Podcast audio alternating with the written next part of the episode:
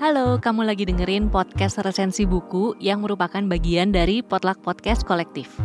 Di episode ini, kamu akan dengerin resensi buku dari teman-teman yang berpartisipasi di kompetisi podcast resensi buku 3. Kompetisi ini berkolaborasi dengan tujuh penerbit, yaitu Gramedia Pustaka Utama, Kepustakaan Populer Gramedia, Penerbit Haru, Buku Mojok, Penerbit Mizan, Bentang Pustaka, dan Gagas Media, dan juga berkolaborasi dengan Inti Megah Suara Indonesia. Selamat mendengarkan. Halo, perkenalkan. Nama saya Gita. Saya merupakan salah satu peserta yang mendaftarkan diri pada kompetisi podcast resensi buku ketiga yang diadakan oleh Potluck Podcast dan bekerja sama dengan PT Inti Megah Suara dan tujuh penerbit di Indonesia. Saya mendaftarkan diri di kategori pembaca. Pada kesempatan yang saya miliki kali ini, saya ingin memperdengarkan resensi yang telah saya buat mengenai salah satu buku milik penulis novel misteri populer yang berasal dari Jepang, yaitu Keigo Higashino. Keigo Higashino lahir pada tanggal 4 Februari tahun 1958 di Osaka, Jepang. Adalah seorang penulis Jepang yang terkenal karena novel-novelnya yang bergenre misteri. Dia menjabat sebagai presiden ke-13 penulis misteri Jepang dari tahun 2009 hingga 2013. Keigo Higashino telah memenangkan penghargaan utama Jepang untuk bukunya. Hampir 20 di antaranya telah diubah menjadi film dan serial TV. Saya memilih novel beliau yang berjudul The Devotion of Suspect X atau Kesetiaan Mr. X. Novel ini pertama kali diterbitkan di Jepang pada tahun 2005 dengan judul aslinya yaitu Yogisha X no Kenshin. Novel ini merupakan buku ketiga pada seri detektif Galileo dan telah diterjemahkan ke dalam berbagai bahasa. Salah satunya adalah bahasa Indonesia. Dalam terjemahan berbahasa Indonesia, novel ini telah diterbitkan pertama kali oleh penerbit PT Gramedia Pustaka Utama pada tahun 2016 yang diterjemahkan oleh Faira Amadea. Novel ini memiliki halaman setebal 320 halaman dengan panjang buku 20 cm. Novel The Devotion of Suspect X ini merupakan karya Kigo Higashino yang paling populer. Karyanya yang satu ini telah memenangkan berbagai penghargaan dan membuat namanya semakin dikenal luas di berbagai negara. Beberapa penghargaan tersebut yaitu penghargaan The 134th Naoki Prize di Jepang, yang mana merupakan acara penghargaan yang cukup tinggi di Jepang. Novel ini juga memenangkan The Sixth Honkaku Mystery Award sebagai fiksi terbaik. Penghargaan ini merupakan salah satu yang sangat bergengsi untuk kategori novel misteri di Jepang. Yang terakhir, novel ini terpilih sebagai novel misteri terbaik yang dipilih oleh American Library Association untuk reading list tahun 2012 mereka. Novel The Devotion of Suspect X juga telah diadaptasi ke dalam bentuk film di berbagai negara. Saya pertama kalinya menemukan buku ini dari rekomendasi di salah satu akun media sosial yang memang khusus untuk membahas tentang literatur. Saya jadi tertarik untuk membacanya setelah melihat review yang cukup menarik dari berbagai orang mengenai buku ini. Lalu, saya segera mencari informasi lainnya tentang buku ini dan menemukan fakta bahwa buku ini telah memperoleh banyak penghargaan. Setelahnya, saya segera membelinya dan membaca uraian singkat yang terdapat di bagian sampul belakang buku ini. Uraian singkat buku ini awalnya membuat saya bingung dan bertanya-tanya seperti, loh, ini sih sudah spoiler besar dari ceritanya.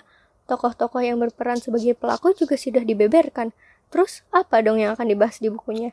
Dan di bagian mana yang membuat orang-orang sampai sangat merekomendasikan buku ini ya? Pertanyaan-pertanyaan tersebut dapat terjawab setelah saya menyelesaikan buku ini, dan akan saya bahas juga nantinya. Pertama-tama, saya ingin menceritakan sinopsis buku ini terlebih dahulu. Pada bagian awal-awal buku ini, kita akan diperkenalkan pada tokoh-tokoh yang nantinya akan berperan besar dalam keseluruhan isi dan ceritanya, yaitu Ishigami yang merupakan seorang guru matematika di SMA, sekaligus tetangga apartemen Yasuko yang menyukainya. Yasuko yang bekerja di kedai bento, memiliki seorang putri dan telah lima tahun bercerai dengan mantan suaminya. Misato, anak dari Yasuko, yang mengikuti kegiatan bulu tangkis, dan Togashi, mantan suami Yasuko yang masih sering mendatangi Yasuko dan Misato untuk meminta uang. Singkat cerita, Togashi tiba-tiba mendatangi apartemen yang ditinggali oleh Yasuko dan Misato. Setelah selesai berbicara dan Togashi hendak pergi, keadaan menjadi runyam. Yasuko dan Misato yang awalnya hanya berusaha untuk melindungi diri, secara tak sengaja membunuh Togashi. Isigami, tetangganya yang mengetahui itu pun menghampiri mereka dan menawarkan bantuan untuk mereka berdua. Selanjutnya, kita akan dipertemukan dengan detektif Kusanagi yang diberikan tugas untuk menjalankan penyidikan setelah ditemukannya mayat yang diduga adalah korban pembunuhan dan Manabu Yukawa, se seorang pakar fisika atau sering disebut juga dengan Profesor Galileo, teman Ishigami semasa kuliah dan yang nantinya akan membantu dalam penyidikan. Setelah mayat tersebut diidentifikasi, diketahui bahwa identitas mayat tersebut adalah Shinji Togashi, mantan suami Yasuko, Penyidikan pun mulai dilakukan oleh pihak kepolisian. Penyidikan kepolisian berjalan lambat. Hal itu disebabkan karena alibi Yasuko dan putrinya, serta segala rencana yang telah disusun Ishigami dengan logikanya yang luar biasa itu sangat sulit untuk dipatahkan detektif Kusanagi. Akhirnya, Yukawa pun memutuskan untuk membantunya setelah ia kembali bertemu dengan Ishigami. Setelah sekian lama penyidikan tidak menemukan jalan keluar, Perlahan penyidikan mulai menemui titik terang dan deduksi dari kepolisian bisa dikatakan semakin kuat.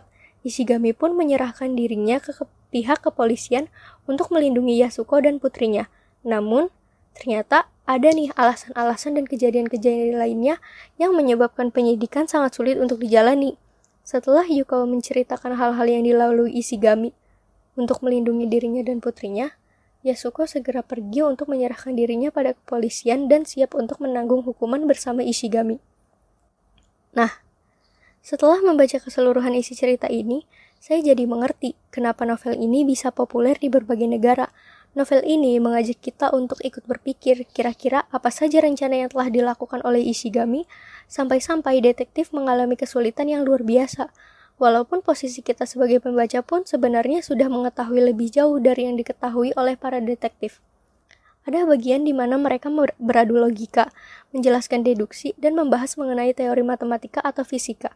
Mungkin kalian akan berpikir bahwa pembahasan itu akan menjadi rumit dan sulit dipahami. Tapi perlu kalian ingat bahwa novel ini termasuk ke dalam novel detektif yang ringan, dan penulis pun menjelaskan hal-hal tersebut dengan sederhana dan cukup mudah untuk dimengerti oleh para pembaca. Novel ini juga banyak menekankan pada kondisi psikologis, batin, dan jiwa para tokoh yang membuat saya merasa bersimpati kepada para tokoh. Saya berpikir kalau sebenarnya tidak ada yang benar-benar jahat dalam cerita ini, kecuali mantan suami Yasuko.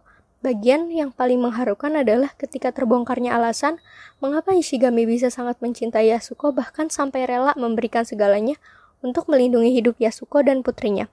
Menurut saya, kekurangan buku ini terletak pada bagian awal cerita yang alurnya terlihat lambat dan membosankan. Proses penyidikan yang terkesan kurang rinci, padahal buku ini adalah buku dengan tema detektif.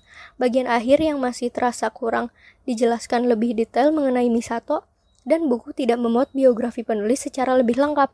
Kelebihannya sendiri terdapat pada pembawaan cerita yang mudah dipahami, alur cerita yang sangat menarik, kejutan-kejutan tak terduga yang diungkapkan ketika mendekati akhir cerita, penyampaian emosi dari para tokoh yang dengan mudahnya bisa dirasakan dan tokoh-tokoh terasa sangat bisa dipahami sebagai sesama manusia.